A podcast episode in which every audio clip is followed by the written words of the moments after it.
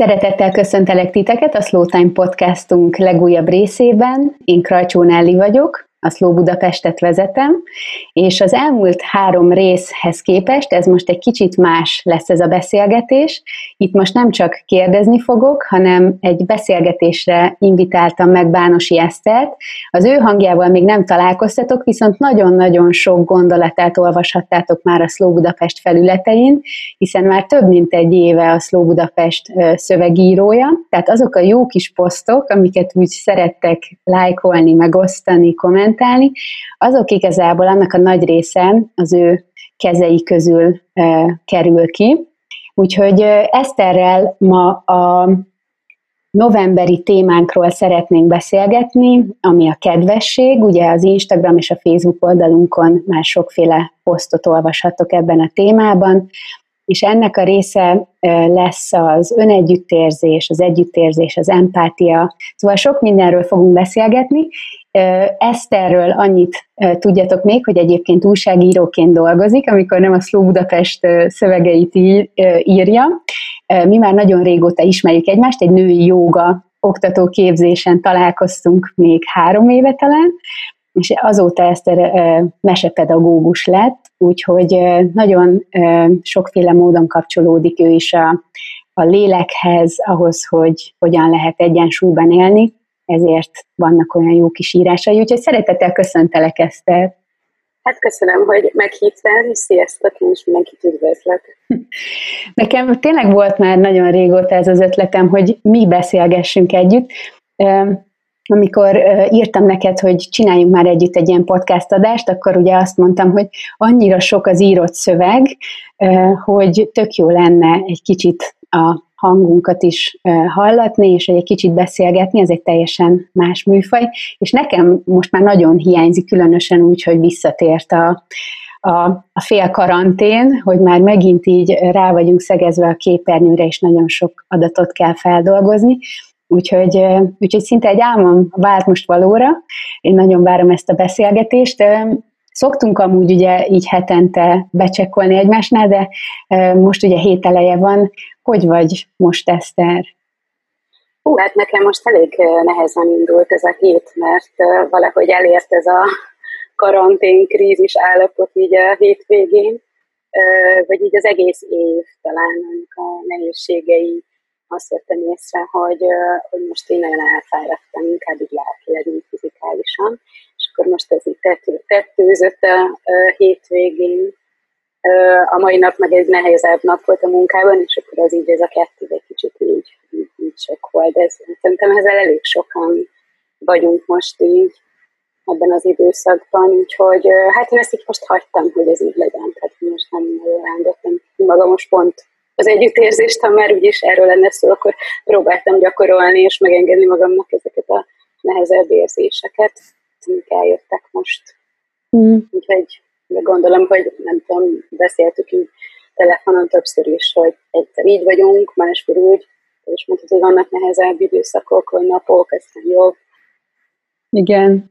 Igen, pont egyébként ma én is úgy ültem le a gép elé, ma, ma ugye hétfő van, amikor most beszélgetünk, hogy fú, én nem tudom, hogy hogy lesz ebből egy munkanap. Én is elfáradtam, azt érzem, hogy legalábbis abban fáradtam el, hogy hogyan motiváljam magamat arra, hogy összeszedett legyek, hogy kitaláljak dolgokat, hogy felvállaljak konfliktusokat, hogy tudod így előre mutatóan ö, éljem az életemet, és, és, és csináljam a munkámat, és mással is beszélgettem ma, és, és, és azért hasonlóakat hallok. Úgyhogy... úgyhogy ez érthető, mert hogy bocs, hogy a szabadba vágtam, csak ez valóban egy nem előremutató helyzet, amiben vagyunk. Ez inkább egy kicsit így visszamutat, meg, meg felidéz ugye tavaszt is, meg hogy most akkor mi lett, mikor lesz ennek vége, meg hogy hogy mi, tehát a mozgásterünk is így leszűkült szerintem fizikálisan és lelkisíkon is, tehát nagyon nehéz ugyanezt a, abban a formában akár inspirációt. Tehát nekem is egyébként talán ez az egyik legnehezebb, vagy ebben érzem a legnagyobb belapadást, hogy, nehéz motivációt találni, meg inspirációt, mondjuk akár új dolgokhoz is. Persze azt is ugye szoktuk írni, hogy nem is feltétlenül ennek van most itt az ideje, hogy feltétlenül új dolgokat teremtsünk magunk körül. Uh-huh.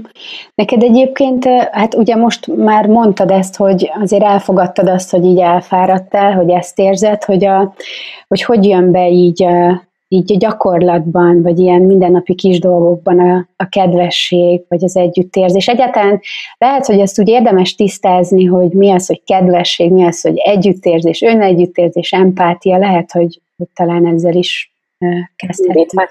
Uh-huh.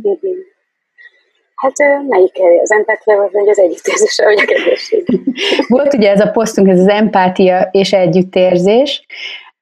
Azt egyébként szerintem magyarázatra szól egy kicsit a részünkről, mert sokan mondták, hogy most akkor ti negatívnak gondoljátok azt, hogyha az emberek empatikusak, amiről persze szó sincs, de hogy, hogy valahogy van, akinek így jött át, és ugye viszont ennek a megelőző lépése ugye én, az én fejemben egyébként az önegyüttérzés, és valahogy egy ilyen átfogó, ö, átfogó kategória talán a kedvesség és a, a, a szeretetteljesség.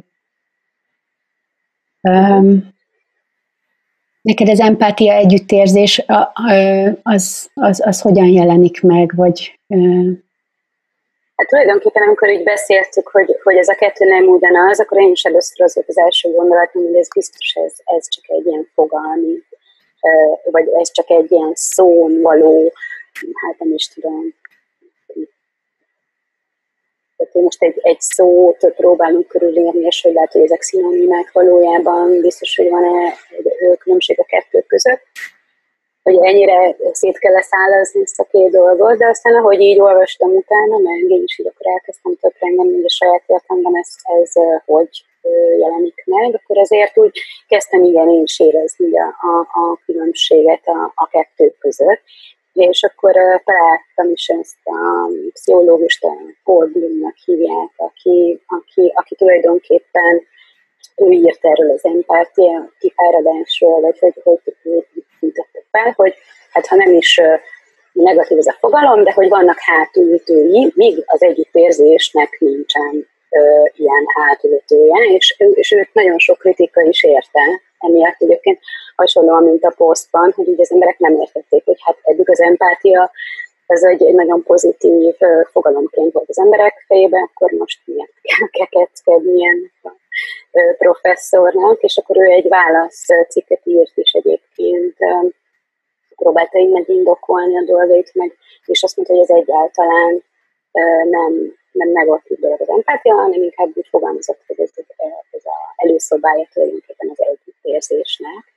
Tehát, hogy szerintem együttérzés egyébként meg se születhet bennünk, anélkül, hogy empátiánk ne lenne. Tehát, hogy az empátia képesség az az első lépcsőfok, hogy átérezzük a másik szenvedését, vagy fájdalmát, vagy akár még örömét is, tehát hogy én ezt is ide sorolnám, ezt nem nagyon szokták, de hogy, hogy ez is, hogy együtt tudjunk örülni a másikkal, és hogy, hogy megtaláljuk magunkban ezeket az érzéseket is, amikor a másik problémáját, vagy a másik mondandóját hallgatjuk.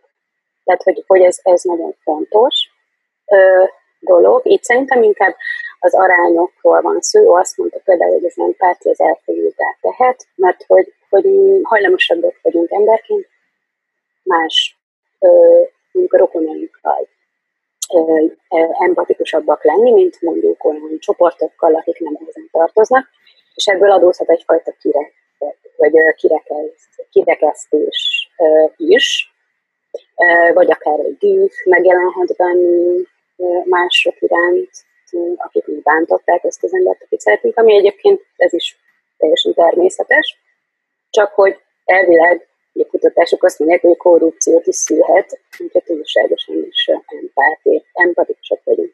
Vagy például lehet ez probléma vele, hogy, hogyha egy irányú mondjuk egy kapcsolatban az empátia, mondjuk egy pár kapcsolatban, hogy, hogy, hogy folyamatosan átérezzük a másik fájdalmát, érzéseit, de ilyenkor a saját érzéseinket nem feltétlenül látjuk. Én ezt például egy nagyon gyakori dolognak tartom, hogy aki túl empatikus, nagyon érzékeny mások érzéseire, az gyakran ebbe a hibába tud esni, hogy oké, oké, a másik, másik, másik, de hol vagyok én, hol vagyok én. Tehát, hogy, hogy ez, ez például szerintem egy nagy különbség az együttérzésben. Az együttérzésben én is ott vagyok, ugyanúgy minden másik. Tehát én ezt például tök finom, de, de fontos különbségnek látom. Uh-huh. Uh-huh a kettő fogalom között. Tehát hogy azért is fontos ezt ezt tisztázni, és pont emiatt, mert az együttérzésben már én is ott vagyok, ezért tudok egy határt húzni, hogy meddig megyek el a másiknak az érzésének az átélésében. Tehát nyilván tisztában vagyok vele, megértem, átérzem az érzéseit, de csak addig, amíg, amíg, amíg, amíg ez nem húz magával, és akkor utána, utána pedig már képes vagyok neki pont ezért segíteni is, vagy kívül helyezkedni rajta, és megoldásokat nyújtani neki. Uh-huh. Egyébként ez a Bloom mondta, bocsánat, még azt is, ami nekem nagyon tetszett, hogy nem feltétlenül arra várjuk egyébként a másik fél sem, hogy minden érzését átérezzünk, és vele zokogjunk, hanem arra, hogy nyilván megérintődjünk, meg is kell érinteni, de hogy mellette legyünk inkább. Tehát, hogy nem is az átérzésen van itt a hangsúly, másoknak segítünk, hanem hogy mellette tudjuk lenni, és tudunk esetleg segíteni, hogy éppen ő, éppen ő várja ezt uh-huh. a mhm. dolgot. Uh-huh. Igen, ezt egyébként én egy ilyen nagy kihívásnak élem meg, ezt így látom saját életemben is, hogy, hogy túlzott átérzése a másik nehézségeinek egy konfliktusban, amikor abban én is benne vagyok, és a másik is, akkor az, az, az bennem nagyon sokszor azt eredményezi, hogy, hogy lecsavarom saját magamat, és akkor elkezdek elkezdek úgy viselkedni a másik, hogy ú, de hogy nagyon nehéz lehet neki is, és ez igaz, mert a konfliktusban ugye akármennyire is szemben állnak vélemények, de ugyanúgy a szenvedés az közös, és ezt ugyanúgy átéljük, tehát mind a kettő, mind a ketten, vagy ahányan benne vagyunk, ugye feszültséget élünk el, stresszt élünk el, de hogy én ilyenkor hajlamos vagyok magamat így, így háttérbe rakni, és igazából akkor a konfliktusnak nincs egy tiszta és őszinte megoldása a részemről. És hogy, hogy ezt, ezt nagyon nem szeretem, mert aztán ez nyilván ez, ez további konfliktusokhoz vezethet, tehát hogyha az ott nem oldódik meg úgy, hogy ez mind a kettőnknek rendben van, akkor ez úgy is fel fog jönni valamikor. Ezért, ezért nagyon fontos magunkkal is együtt érezni, és azt megnézni, hogy, hogy én itt magamért mit tehetek, úgyhogy közben nyitva van a szívem a, a, a másik felé, a mindfulnessbe ezt szoktuk ilyen kéztartásokkal a meditációknál így gyakorolni, hogy amikor így összefeszülünk, akkor ökölben van a kéz, amikor ö, ö, tudatosságot hozunk a pillanatba, akkor megnevezzük azt, hogy harag van jelen, ugye ez az első lépés, hogy érezzem azt, hogy itt valami feszít engem, mert nagyon sokszor ugye odáig se jutunk el, hogy ezt bevalljuk magunknak, és akkor utána egy ilyen kinyitást eredményez ez a harag van jelen, azáltal, hogy én nem húzom bele magam a sztorikba, meg ilyen mutogatásokban, hogy most ki volt a hibás, és akkor utána utána jön aztán az ölelés saját magammal és a másikkal, másikkal együtt, vagy a másiknak is adok ölelést, úgyhogy ezt így kézmozdulatokkal leszoktuk játszani egy mindfulness tréningen. Szerinted itt most a, a, ebben a helyzetben hogyan tud megjelenni az együttérzés, vagy mik, és mik a legnagyobb nehézségek ebben a pillanatban az együttérzés gyakorlására? Hát, hú, nehéz tulajdonképpen. Én, én egy kicsit azt látom, mert hogy ahogy így gondolkodtam ezen a témán, hogy amikor beütött a krak még márciusban, akkor mindenki tényleg annyira jó volt látni, hogy mindenkiben iszonyat nagy empátia és együttérzés is is felébredt. Elsősorban mások iránt láttam, ugye volt ez a szolidaritás a szívecskével, a tapsolás, nagyon sokan felajánlották a segítségüket másoknak, főleg ugye a dolgozó, egészségügyi dolgozóknak.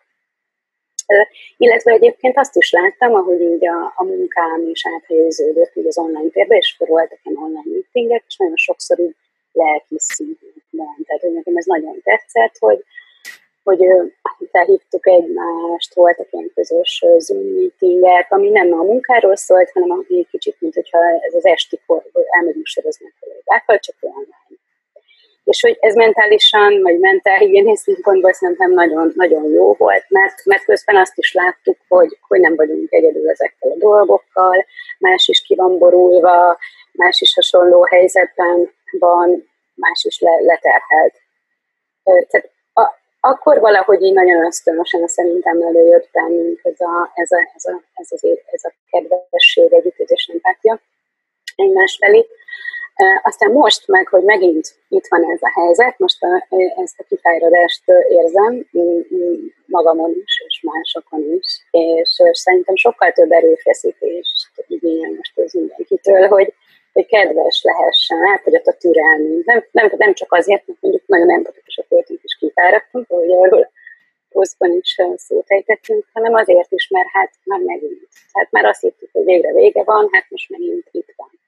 Meg egy kicsit azt is látom, hogy, hogy így kezdünk is valahol hozzászokni ehhez a helyzethez, mert ez az újdonság erével hatott most meg, mint hogyha hát már megint itt van, jó, hát akkor ez van, de hogy, hogy az egy kicsit ilyen beletörődés szintjén érzem, így magamon is, nem tudom, hogy mikor lesz ide vége, és, és, és valahogy ez, ez, ezt érzem, hogy, hogy ezek miatt most, most még jobban érdemes talán figyelnünk önmagunkra és másokra is. Mert ez már nem annyira jön automatikusan, mint, mint az első időszakban. Már nem újdonság.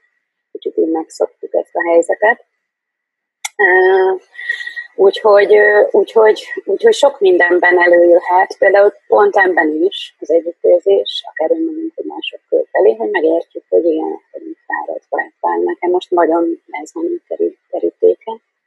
És hogy emiatt például nem tudunk akár úgy teljesíteni, mint ahogy ezt megszok magunktól, vagy nem tudunk akár kedvesek lenni most mások, mások annyira, mint amennyire kellene és ez is érthető, tehát hogy, hogy nem nagyon van miből töltekezni jelen pillanatban már, mert ráadásul tél is van, tehát még a napból se nagyon tudunk töltekezni. Úgyhogy, úgyhogy inkább talán az azt jelentheti, akár, akár ez a kedvesség önmagunk irányába is, hogy, hogy, hogy megtaláljuk ezeket a forrásokat, amiben fel tudunk töltekezni, és akkor onnantól kezdve nyilván akkor a kívüljának is jobban tudjuk a segítségünket nyújtani hogyha ez megtörténik, és mi kicsit így visszaszerezzük ezt az egyensúlyunkat. Úgyhogy én most éppen ebben érzem nagyon erősen ezt, ezt a dolgot, meg nagyon idegesnek is látom az embereket, ami szintén érthető, persze. Tehát, hogy ezt is meg lehet érteni. Úgyhogy, úgyhogy én most ezt látom. Nem tudom, hogy te hogy vagy ebben, ugye ezzel a dologban. Um, én azt látom ez nem csak most, most ilyen szembetűnő, hanem nyilván most már évek óta vezetek mindfulness tréninget, és mindig, amikor a nehéz alkalmakhoz, ezek nyolc alkalmas tréningek, amikor a nehéz alkalmakhoz érünk, ez klasszikusan a tréningnek a közepe, akkor az emberek szeretnek nem részt venni az alkalmakon, mert amikor nehéz, akkor nem vagyunk beszédesek, azt nem szeretnénk megosztani, amikor rosszul érezzük magunkat, amikor mogorvák vagyunk, vagy ilyen sündisznóként így ilyen tüskéket növesztünk, hiszen mi magunk se tudunk megbékélni azzal sokszor, hogy, hogy ez egy, ez egy nagyon tökéletlen pillanat, és ez egy nagyon tökéletlen helyzet, és tökéletlen érzéseim, vagy nehéz érzéseim vannak, és hogy mondjuk elfáradtam, vagy elment a kedvem, Úgyhogy én ezt, én ezt nagyon látom, és hogy ilyenkor azért szoktunk beszélgetni, és ezen, ezen én mindig elgondolkodok, hogy, hogy, hogy mennyire nem szeretjük azt, hogy valami nem úgy alakul, ahogyan, ahogyan azt elterveztük, vagy az, ami belefér így az imidzsünkbe, vagy igen, a saját magunkról kialakított elképzelésbe, és általában a tökéletlenség az nem fér ebbe bele. Ugye a, a az önegyüttérzés, ami ugye az együttérzés előtti lépés az én, én fejemben, meg a kutatások szerint, tehát, hogy amit most te is elmondtál, hogy nagyon fontos, hogy magunk felé tanuljuk meg gyakorolni, és egyébként aztán az hozza az együttérzés mások felé, abban ugye egy nagyon fontos lépés ennek a tökéletlenségnek a kimondása és az elfogadása, hogy ez egy tökéletlen pillanat, és hogy ez nem csak velem történik meg, és nem csak én érzek így. Úgyhogy én most azt látom, hogy, hogy ebben vannak kihívásaim, nekem is, tehát én nagyon nem szeretem azt, hogyha hogyha nem tudok hétfőn egy ilyen szép munkanapot, vagy, vagy kedden így, így, így végigcsinálni. Tudod, amikor ilyen szenvedős, hogy fú, mindent csinálok, csak azt nem, a, amivel foglalkoznom kellene, és azért én is belekerülök ezekbe a körökbe nyilván, illetve egy óriási ellenállást érzek ilyenkor, tehát a testben, fejben, minden, mindenhogyan, és nekem a, ezek az önegyüttérző meditációk és az együttérző meditációk az igazából abban segített, hogy ezzel már ne harcoljak azért annyira. Tehát, hogy, hogy ez, hogy ez tök emberi, és hogy erről lehet is beszélni, és egyébként minél, tehát én a barátaimmal minél többet beszélek a saját bénázásaimról, vagy a, hát tényleg ezekről a tökéletlenségekről, az esendőségeimről, annál jobban megnyílnak ők is. Szóval, hogy, és ezt olvastam is, most olvasok egy ilyen érzelmi, gyermekek érzelmi nevelése című könyvet, hogy ott is az van, hogy az érzelmi fejlesztő szülők, akik ugye akik segítik a gyerekeiket abban, hogy meg tudják nevezni az érzelmeiket, hogy egészségesebb felnőtté váljanak. Tehát, hogy ők is azt, ott is a kutatások azt mondták, hogy az érzelmi fejlesztő szülők azok igazából ezeket a tökéletlen, nehéz pillanatokat egy nagyon jó lehetőségnek tartják arra, hogy kapcsolódjanak ahhoz, akit szeretnek. És hogy egyébként én is ezt tapasztalom. Tehát, hogy minél inkább megosztom, annál közelebb kerülök a másikhoz. És ez lehet, hát ezt a barátaimmal szoktam, nem, nem nyilván nem az interneten, de hogy, de hogy ez, ezek ilyen különleges, mély pillanatokat eredményeznek, és szerintem sokkal szorosabbra szövik a, a kapcsolatunkat. És aztán, hogyha már eljutunk ideig, akkor én nagyon ö, látom azt is, hogy akkor már be tud jönni a humor, és ez meg így tök jól elvisz mindent. Úgyhogy azt is látom, hogy én sokkal több mindent tudok humorral kezelni, mert hogy valahogy van egy ilyen érzésem, hogy hogy itt már annyi sok rossz van, vagy annyi sok nehézség, hogy, hogy ez már igazából így, így alapvetően is felhozza ezt, hogy ú, hogy még ez is, és hogy, és hogy akár csak az ilyen Zoom meetingek, hogy mennyire tökéletlen az egész, tehát nem egy ilyen kipolírozott meeting szobában üldögélünk, hanem ilyen B meg C megoldásokat kell találni egy csomó mindenre, ahogyan most mi is beszélgetünk ugye itt, uh, itt uh, online, és hogy, hogy uh, szerintem ez, ez, ez közelebb is hozta egyébként az embereket, vagy hát én remélem, hogy e felé, hogy ezt azért abszolút. érzi mindenki. Igen, abszolút, meg, meg ugye az együttérzéssel tudunk is kapcsolódni egymáshoz, ha máshogy nem is tudunk most jelenleg. És amit te mondtál erről a, a tökéletlenségek előjönnek, és hogy ezzel szembesülünk, és hogy ezen tudunk nevetni, vagy megszeretni őket akár, és együttérzőek lenni velük. Pont az egyik jogatanárom ma nevettünk, hogy ugye vannak ezek az online joga seanszok, és hogy, hogy, hogy tényleg, hogy, hogy hát ilyen nem történhetne meg a való életben, mondjuk egy jogateremben, ahol mindenki nagyon tartja magát, mindenki nagyon csodálatos jogaszerkőben nyomja, a tanár is nagyon csodálatosan instruálja a átszenákat, persze nem mehetsz ki, ugyanúgy magadba kell tartani, hogyha pisilni kell, tehát viselkedsz azért valahogy egy kicsit, hogy valójában őszintén, bár tudom, nem ez lenne a lényege, de azért mégis előhívja ez a közösség. Most mindenki panaszkodott, hogy jaj, de hát a jogának az az értelme, hogy akkor együtt vagyunk, együtt gyakoroljunk, mégiscsak az egy más élőbe, stb. És pont a, a jogatanárom mondta, hogy ő annyira élvezi ezt, hogy kijönnek itt a kis tökéletlenségek, hogy elmegy a hang, hogy a macska bemegy a képbe és elfoglalja a jogamatracot, és hogy, hogy eleve ugye mi, ugye nem tudom, hogy te is gyakorolsz jogát, és hogy, hogy a női joga, ez egy pont egy olyan irányzat, ahol ezeket a tökéletlenségeket megengedjük magunkban, így még jobban. Tehát, hogy, hogy igen, hát ez itthon történik, bejön a, a párunk, berohan a gyerek, tehát, hogy tényleg ilyen dolgok történnek, és hogy ez, ez, ez a része viszont még, még inkább talán közelebb is hoz az embereket, mint hogyha egy ilyen nagyon csodálatos jogateremben visszafogottan ellene önmagában. Tehát, hogy olyan kicsit olyan, olyan emberi válik ez is. Hát igen, ez, ez, ilyenek történnek, ilyen spontán dolgok. Uh-huh. És hogy ezzel nincsen semmi, semmi gond. Uh-huh. Ez, hogy így beszélünk erről, hogy tökéletesség és tökéletlenség, hogy, hogy beszéljünk szerintem egy picit az önkritikáról, vagy a szigorúságról magunkkal, mert nyilván oké, okay, könnyű mondani, hogy jaj, de engedd meg a tökéletlenséget, az esendőséget, de hogy azért ez, ez nem így megy. Ezt saját magamon is nyilván látom, én is nagyon szeretem, hogyha így élére vannak állítva a dolgok, ez nyilván neveltetésből jön, mindenki más tanult meg arról, hogy ha nem működnek a dolgok, akkor az most az a világ vége, vagy az most egy megugorható probléma, vagy az, azt lehet humorral kezelni. Nekem az automata reakcióm az mindig is ez a szigorúság volt, vagy ez a csalódottság, és hogy nagyon sokszor ö, például ezt is ugye MBS mindfulness tréninget tartani online, hát én tavasszal, én tényleg az egyik ilyen nagy meglépendő dolog az az volt, hogy mi lesz, hogyha elmegy meditáció közben az internet.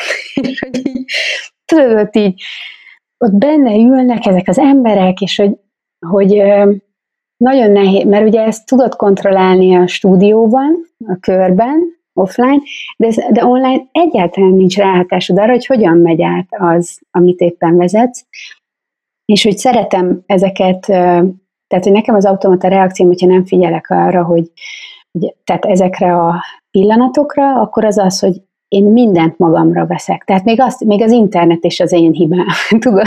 és, hogy, Igen. és hogy most már ez egyetlen nem így van, és egyébként hálás vagyok ezért a, a tavaszi időszakért is, amennyire hálásnak lehet lenni nyilván, a sok nehézséggel együtt, de hogy, hogy sokkal, tehát hogy sokat lazított azon, hogy, hogy hogyan megyek neki egy ilyen online, egy ilyen online tréningnek.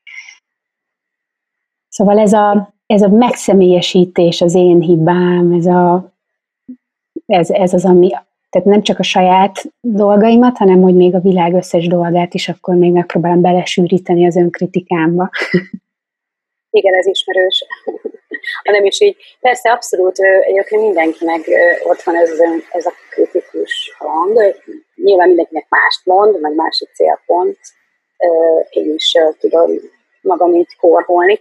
Meg ami még nagyon érdekesebben, hogy hogy én sokat gondolkoztam azon, hogy mit lehet ezzel a kritikussal csinálni magunkban, és nagyon sokszor az a másik reakciónk, miután, miután felveszünk, hogy úgy már mint itt van ez a belső bíráló hang, hogy akkor elkezdjük felvenni a harcot vele, hogy nem már megint itt vagy, hát akkor lenyomlak, és, és kicsit ez az önmagammal kezdem, kezdek hadakozni. Hogy ennek nem így kéne lenni, hogy te így bírálsz engem, hát menjen már innen, meg egyébként is. És ugye ez tényleg, tényleg nagyon, nagyon stresszes tud lenni, de közben meg néha meg nagyon nehéz felfedezni ezt a hangot, mert, mert én azt vettem észre például, ami rám mostanában jellemző, szerencsére ez a kritikai hang, ez annyira nem is, inkább azt vettem észre, hogy sokkal alattomosabb dolog, amikor nem gondolatokban meg jelenik meg ez a belső kritikus, hanem mondjuk működésmódokban van ott. Tehát, hogy a tudattalanban ott működik. És hogy erre, erre sokkal nehezebb tudatosnak lenni, hogy mondjuk azért csinálok dolgokat, mert igazából nem vagyok kibékülve magammal, és bírálom magam, és, és, és, és ez okozhat olyan érzéseket, hogy nem tudod, hogy ez a gyökere, hogy egyébként ez a belső kritikusod, mert nem vagy elég. Vagy hogy például vannak ilyen feltételeket szabsz magadnak, az is egy ilyen dolog, hogy, hogy, hogy az is a kritikusod hangja, csak nem annyira egyértelmű, hogy így belúszik a gondolatodba, és elkezd bírálni, hogy hogy már megint nem sikerült, stb. stb. Tehát nem mindig ennyire egyértelmű egyébként, én csak ezt akartam ezzel mondani, hogy ezért is nehéz ezzel ugye mit kezdeni, hogy így a működésre magunkban, hogy ez is a belső kritikusunknak a hangja, és ne azonosuljunk ezzel. Uh-huh. Igen, van, amikor ez nagyon hangos, meg nagyon éles, meg egyértelmű. Én, én még azt is szoktam, ezt is gyakorlom, meg nyilván ezt is tanítom, hogy ezek a reakciók, ezek ott lesznek, amíg élünk, tehát, hogy ezeket olyan régóta gyakoroljuk, csináljuk, és amikor van így az önkritikával kapcsolatban gyakorlatunk, akkor ugye mindig, hogyha összeírjuk, hogy mivel, mm, mivel bíráljuk magunkat, mivel szivatjuk magunkat, ezeket a mondatokat, azért azt látjuk, hogy nagyon sok megoldhatatlan dologgal, dolog, kapcsolatban kritizáljuk magunkat, akár a kinézet, vagy hogy férfiaknak mennyi hajuk van, vagy hogy a nőknek milyen a testalkatuk, tehát olyan dolgok, amik, amikre biztos, hogy, tehát, hogy azokat nem tudjuk egy ponton túl változtatni, de hogy azok mindig jó kis csontok, amiket lehet rágni. Tehát ugye az elme az afelé megy könnyen, amit már ismer, és a kutatások szerint ugye a, a gondolataink nagy része a saját magunkat érint, és negatív, tehát hogy kritikus, önkritikus gondolatokkal vagyunk tele nap, mint nap,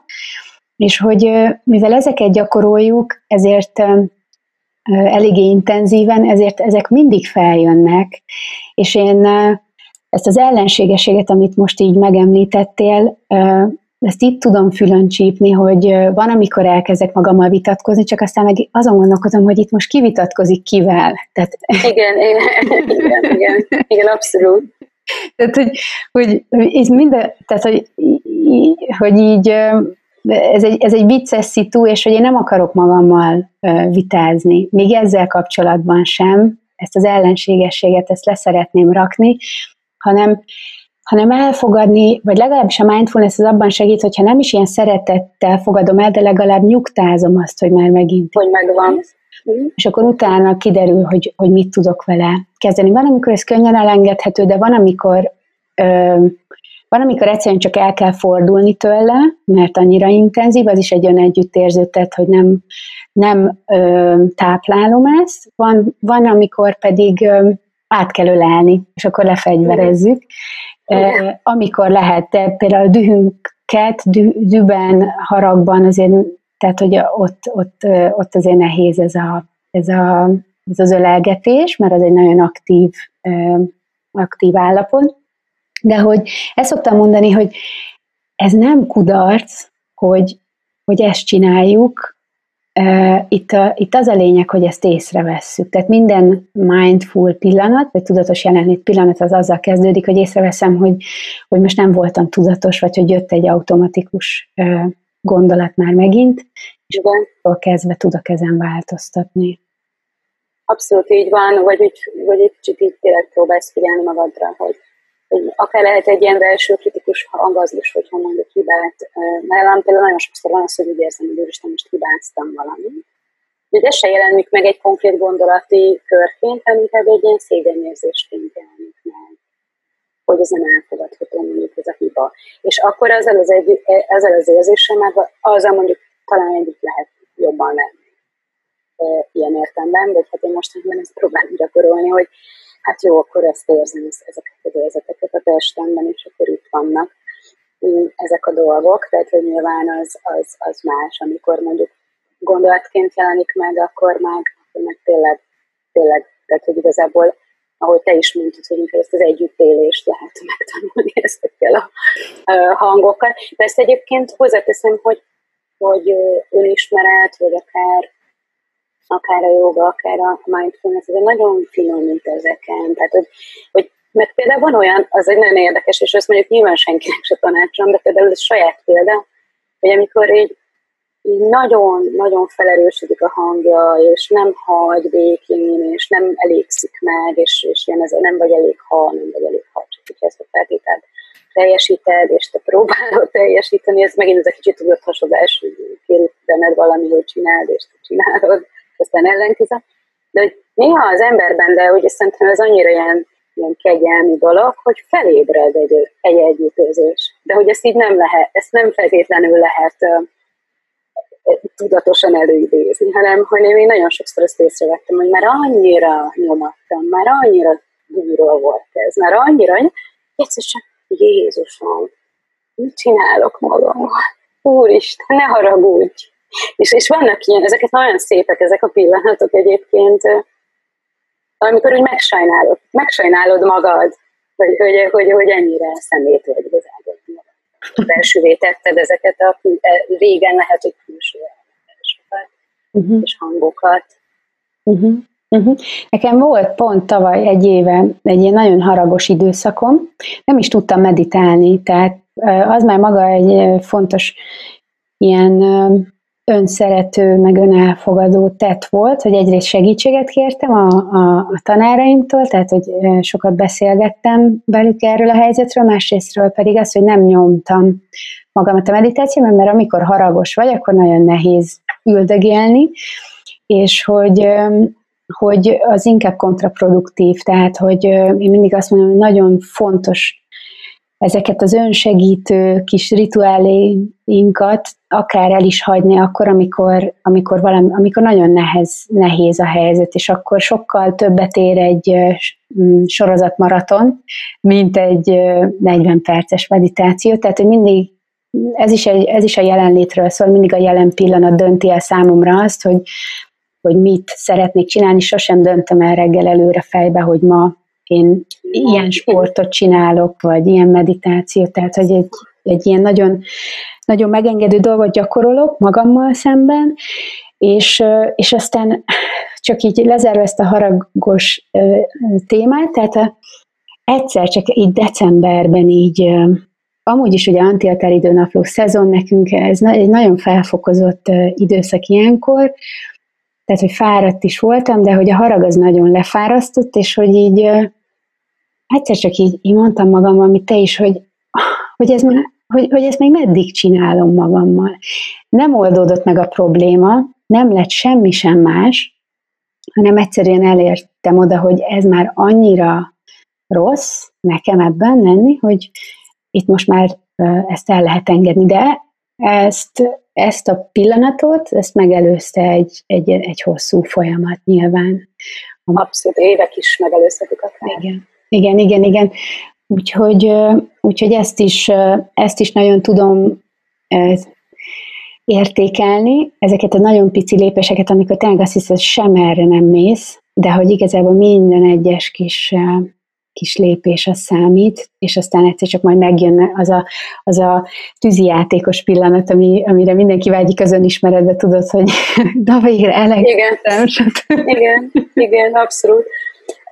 Egyébként tök jó, amit mondtál ezzel a, ez mindig mondod, és nekem ez annyira tetszik, hogy, hogy, hogy akár egy sorozat maraton is lehet az együttérzés jele. Meg erre szerintem mutatjuk is a posztban. Mert hogy például nekem is most ez a hétvégén, amikor én nehezebb volt, állandó sorozatot tényleg. Tehát, hogy, hogy, hogy már ilyen kies szintre emeltem az egészet. És, és pedig én is ugye rendszeresen gyakorlok meditációkat, jogát, mindenféle, mindenféle ilyen, akár vagy joganidrát, tehát hogy azért így szeretem magam tölteni ezekkel a dolgokkal. És, és én egyébként egy kicsit haragszom is erre a, erre a jogáz minden nap felszólításra, én erről írtam is egyszer már. Tehát, hogy pont emiatt, hogy, hogy, hogy, hogy, hogy nem minden állapotunkban. Ez egy jó dolog a joga, nagyon egészséges, de nem minden állapotunkban tudjuk magunkat ebbe belerakni.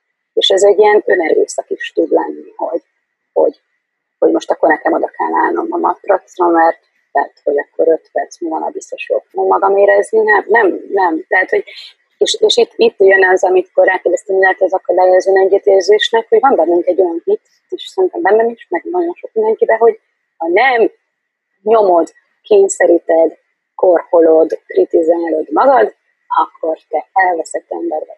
Belőled nem lesz semmi, nem halad se, sem erre, hát a szeretettel, az önegyüttérzéssel biztos nem sem erre. Kicsit érzem én, én is magamban, ez, ez régen sokkal erősebb volt, hogy hogyha én nem piszkálom magam folyton, akkor én megállok a fejlődésben. És, és ez szerintem nagyon jellemző egyébként a társadalmunkra is ez, ez a fajta dolog, ami egy jó indulatú dolog egyébként, mert jót akar az ember, csak nem biztos, hogy, hogy pont ettől lesz jobb, vagy ettől fog fejlődni. Uh-huh. Igen, e, e, ú, ez nekem nagyon a témám. Én erről külön, külön podcast adást, vagy lehet, hogy majd felvehetünk, de hogy, ja. hogy mm, ami alapvetően arról szólna, hogy örömet okoz magadnak, meg hogy lenyugtasd magadat, az igazából stresszforrás lesz. Tehát klasszikus példám, ezt is most az elmúlt egy hétben két interjún is elmondtam, amikor elmész sétálni, lépésszámlálóval. és hogy meg kell, hogy legyen a napi tízezer lépés. Klassz, Mindenképpen. Klasszikus dolog, vagy a nem tudom hány perces kilométerek a futásnál.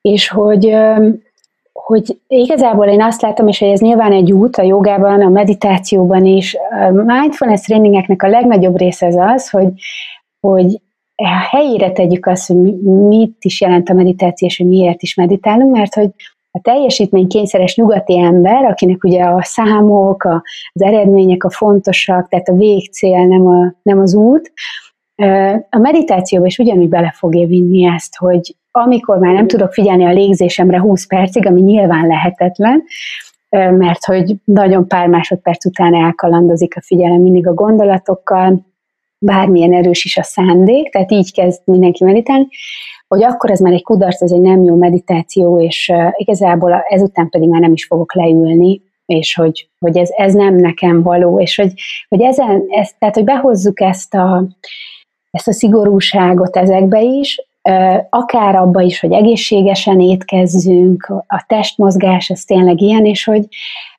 nekem különösen ősszel meg télen van ez, hogy egyáltalán nem kívánom ezeket a nagyon intenzív, izzasztó ö, sportokat, mint a futás, vagy ezeket a nagyon durva kardiókat, amiket nyáron tök könnyen megcsinálok, és így kívánom is, ö, hanem egy ilyen sokkal, ö, sokkal ilyen lágyabb, és ilyen nem annyira így, nem, nem, nem olyan dinamikus mozgásformát kívánok, mert hogy egyszerűen az, az ősz meg a tél az nem arról szól, hogy széthajtsam magamat, és hogy, hogy én meg vagyok arról győződve, hogy sokszor egy magunkra erőltetett futás az, az, az többet árt, tehát ez sokkal több stressz tud hozni, mint az, hogy én mondjuk csak csinálok egy 10 perc ilyen nyújtásos gyakorlatot, vagy elmegyek akár sétálni mindenféle kütyű nélkül. Mert hogy itt igazából ezekkel a sportokkal ugye a mentális stresszünket próbáljuk levezetni, meg érzelmi stresszünket, és hogy, és hogy a fizikai mozgás életemnek nagyon fontos része, és mindenkit erre, erre biztatok, de hogy, hogy sokszor az elménknek, meg a lelkünknek nem arra van szüksége, amire mondjuk egy hónappal ezelőtt, ugye erről is azért, azért írtunk már. Igen, Abszolút. És akkor egyébként itt be is jön el szerintem, hogy akkor a határokat hogy tudjuk tartani. Mert ahogy most erről beszéltél, most pont, pont egy ilyen a joga gyakorlás, amit ott eszembe, amikor elkezdtem intenzívebben gyakorolni, akkor például nagyon sok sérülést okoztam magammal. Na, nyilván azért nem ismertem a határaimat, de azért is, mert, mert nagyon bennem volt meg ez az attitűd, hogy akkor én most érjek el odáig, nem, nem tudom. Mindenképpen abszolválnom kell ezt így meg úgy tehát ez a, pont ez a megengedés nem volt meg a saját irányomban. Uh-huh. És, és ugye ezt beszéltük, hogy a kedvességnek akár lehet a, az egyik ilyen, hogy az önegyüttérzésünk az egyik ilyen aspektus az, hogy, hogy felelítjük a határokat, akár másoknak is, velünk, saját magunkkal szemben. Uh-huh. Uh-huh. Igen, ez a határ, határok felállítás, ugye Christine Neff, a amerikai pszichológus, a önegyüttérzés egyik ilyen szószólója a világban, ő, ő pár éve, én voltam náluk Hollandiában egy ilyen mindfulness alapú önegyüttérzés tréningen, és akkor beszélt róla, és azóta ki is jött ez a könyv, hogy amiben nagyon sokat beszél, nem csak erről az ölelő szeretetről, hanem a, a, a az erős, a magát védeni tudó önegyüttérzésről is, aminek a, a, az ilyen ölelő szeretetnek sokszor a, a szívre rakott kész, vagy tényleg az átölelő ilyen kéztartás, vagy kartartása jele a testben, de ennek, a, ennek az erős ö, ö, csendes erőnek, ami így véd, és ami segít neked tartani határaidat, annak pedig klasszikusan egy ökölbe szorított kéz, és arra rásimul a másik, és ezt a szívemhez. És ennek is van egy ilyen nagyon erős ö, ö, szimbóluma, és hogy ő ezzel sokat foglalkozik, hogy ez nem, mert hogy ö, a gyengeség, az például a tréningeimen sokszor elhangzik, hogy ez gyengeség, ez gyakorolni, hogy én magam felé odafordulok, és a tökéletlenségemmel foglalkozok, és mindig mondom, hogy szerintem a legerősebb gyakorlatok és a legnehezebb gyakorlatok egyike az, hogy én tudok magammal gyengéd lenni. Tehát ahhoz szerintem egy nagyon erős belső tartás is kell, hogy ez ne legyen önsajnálat, hogy ez ne legyen egy újabb kudarc élmény. És, és, és ez pedig a másik aspektusa, hogy viszont a, a védelemhez is kell erő, tehát, hogy, hogy ahhoz, hogy én tényleg határokat húzzak magammal szemben, a kritikus énemmel szemben, meg, meg másokkal szemben is. Abszolút, nekem a kedvesség kapcsán jutott eszembe, én, én, én pont őri az a, tehát hogy nekem ez egy nagy út volt, hogy megtanítom a határaimat úgy, ahogy felállítani. Most van ez a divatos szó, hogy empata talán, nem tudom, hogy mennyire mm. használják egyébként így a szakirodalomban, de hogy tényleg ezt azért mindenki tudja kb., hogy, hogy az túl empatikus lényt jelent, aki minden kiérzésére rezonál, és olyan tényleg, mint egy ilyen szivacs. És én is ez a, ez a fajta ember voltam, tehát hogy egyrészt, egyrészt tehát sokkal előbb éreztem azt, hogy a másik mit érez, mint hogy én mit érzek, vagy, sokkal előbb tudatosodott, hogy a másiknak mi a problémája, mint hogy nekem egyébként, egyébként bennem mi van. Tehát, hogy nekem baromira, hát mondjuk úgy tudom le, lefordítani, hogy így kívülről a fókuszt így nagyon befelé kellett helyeznem, hogy úgy, úgy bent is legyen ez a, vagy bent legyen elsősorban ez a fókusz, és onnan kívülre tudjak tekinteni, és nem fordítva. Tehát egy kicsit ez a diszociált állapot, amikor tényleg az ember így kívül a testén, és csak a többiek reakcióra van rácukkanva.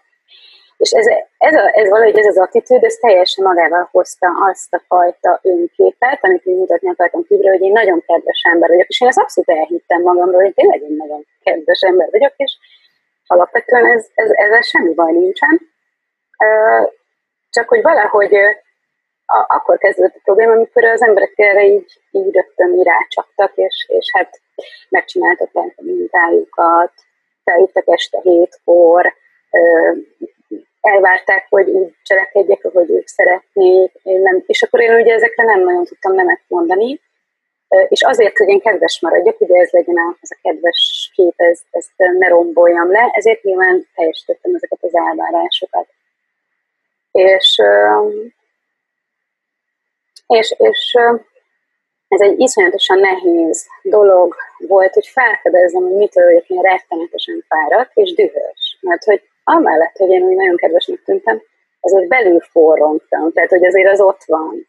Csak ugye ezzel a dühömmel egyáltalán nem tudtam kapcsolódni, egyáltalán nem, nem nagyon tudtam felfedezni, csak egyfajta ilyen diszkomfort érzetem volt, hogy már megint megkértek valamire, és nekem ehhez nincs kedvem, és egy ilyen feszültséget éltem meg inkább, mint dühöt. És hogy pont az önismeret is, meg azért sok minden csalódás az életben, aki zsigerelve érezte magam, ezek végül indítottak el tulajdonképpen e- ebben a, ennek a útján, hogy így ezeket a határokat így, így, így megszabjam kívülre, és, és onnantól kezdve magammal kelljen foglalkozni.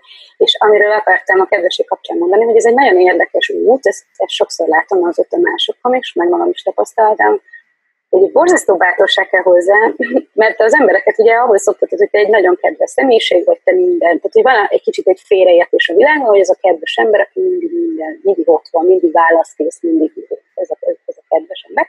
És amint te visszavonod az, és nem úgy reagálsz, hogy ők azt elvárnák, akkor onnantól kezdve jön a, a düh, meg a, a nem értem dolgok, tehát hogy, hogy ez kiborítja valahol a környezetet, én ezt, ezt vettem észre, és akkor még ezzel is ugye meg kell küzdened, hogy igen, te most ezt meg tudod tartani, hogy rád haragosabb, mert nem úgy viselkedsz, hogy eddig. Uh-huh. Tehát, hogy ez a határok szabásában ez egy, ez egy nagyon, nagyon, nagyon fontos momentum, és onnantól kezdve viszont ez egy döntés is, hogy te akkor először elsősorban most magadra figyelsz, és magadra leszel kedves, és, és megkockáztatod a kedveségről alkotott képet a világban. És akkor onnantól kezdve, ha ez kiépül, mert hogy szerintem egy ilyen önerősítő munka is valahol, nem a mások visszaigazolástól fix, akkor onnantól kezdve már tényleg, ugye ezt beszéltük, onnantól, mert tényleg tudsz őszintén odafordulni más emberekhez, mert nagyon sokszor az, az a félelem, hogyha én magammal kedves vagyok, akkor én önző leszek másoknak.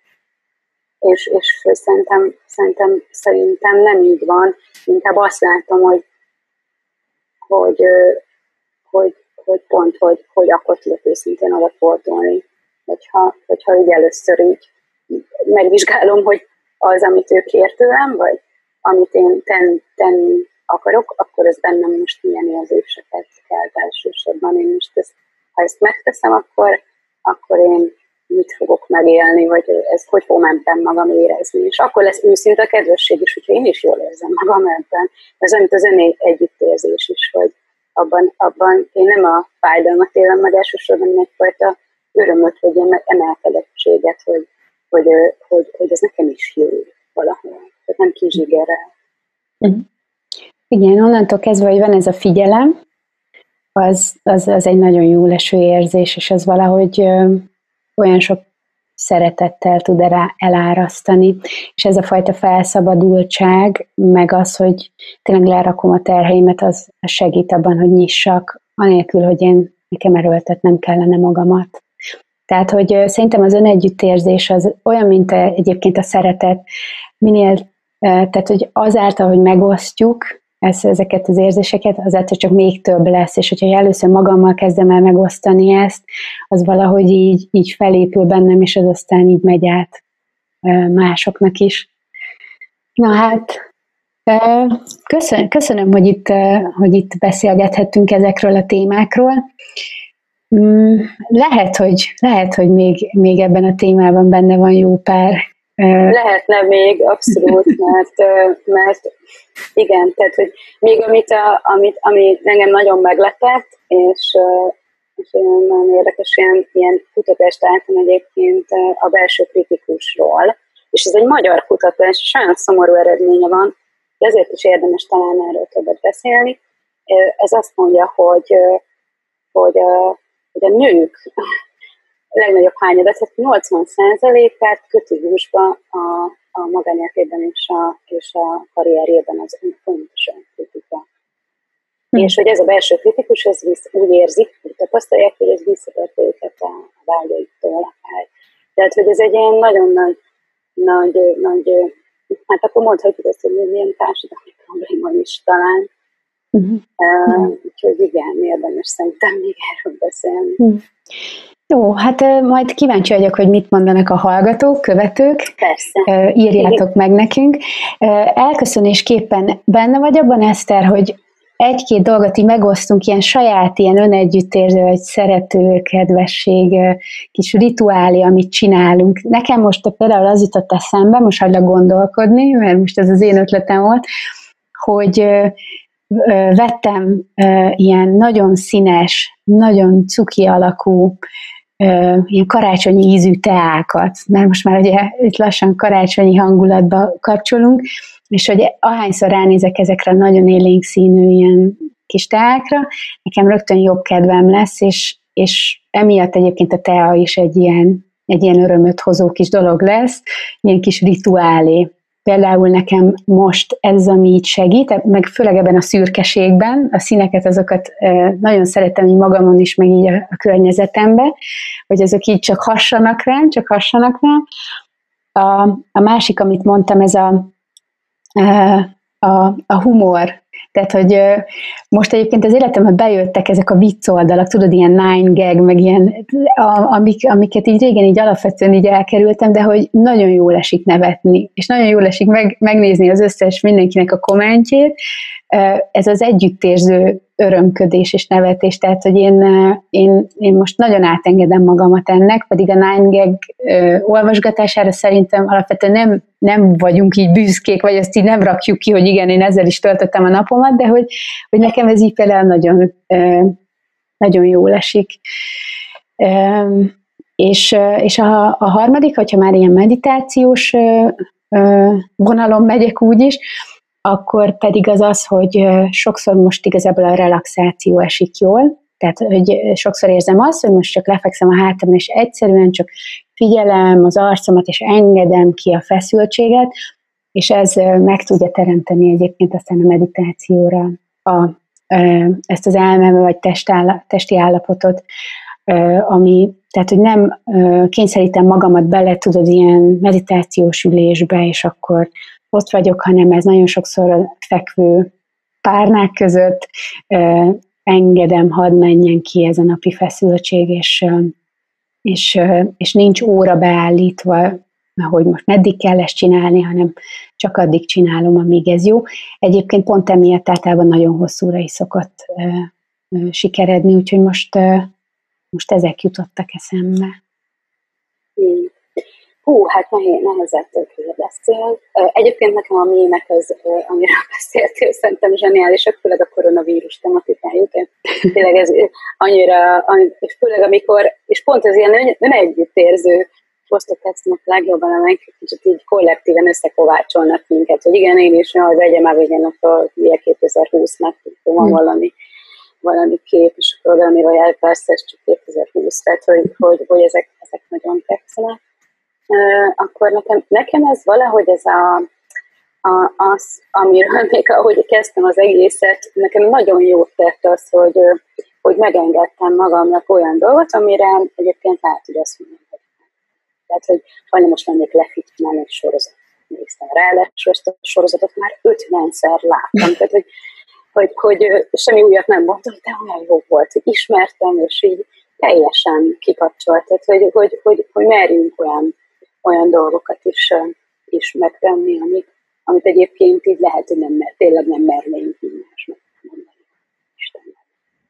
A sorozatot és, és stb. Um, meg talán az, hogy ha ma úgyis otthon vagyunk, most ez jutott eszembe, mondjuk aki otthon van, és home office dolgozik, hogy, hogy ottan lehet egy kicsit így idegesnek, idősnek, nem megcsapkolni, kicsit, tehát hogy én ezt ma, ma üztem, és nagyon jó te. Hogy úgyse hall senki, jó, mondjuk lehet, hogy a szomszédok felül hall, hallanak, de én is hallom őket. Tehát egy kicsit így ki lehet most engedni ezt a, ezt a dühöt, ezt nem tud meg megtenni egy irodába ülve, vagy maximum lemegyünk, és akkor ott mi ventilálunk a kollégák között, hanem hogy most itt abszolút rá lehet állni ezekre a düh gyakorlatokra, úgymond, mert hogy vannak ilyenek is, tehát hogy hogyan, hogyan enged közegészséges agressziódat, hogy jöhet, úgyhogy magadba és másba se teszel kárt, úgyhogy szerintem hajrá ezeket, ezeket többről lehet most gyakorolni. Hmm. Oké. okay. Na hát köszönöm szépen, örülök, hogy hogy beszélgettünk. Folytatjuk még mindenképpen, én úgy gondolom. Novemberben kövessétek továbbra is a kedves posztjainkat, így neveztem el ezeket a posztokat. Még jelentkezünk több mindennel a következő időszakban, és a, hogyha decemberig nem találkoznánk podcastba, ami előfordulhat, akkor decemberben a Slow karácsony lesz a témánk, le, valószínűleg a podcastban is, majd ezt még megbeszéljük Eszterrel, de hogy oda is szeretettel várunk titeket, és, és legyetek kedvesek, igazából ez a, ez ennyit üzennék, legyetek megengedőek magatokkal, és aztán ez hoz majd minden más tovább, úgyhogy, úgyhogy köszönöm, köszönjük, hogy itt voltatok velünk. Én is köszönöm, sziasztok! Sziasztok!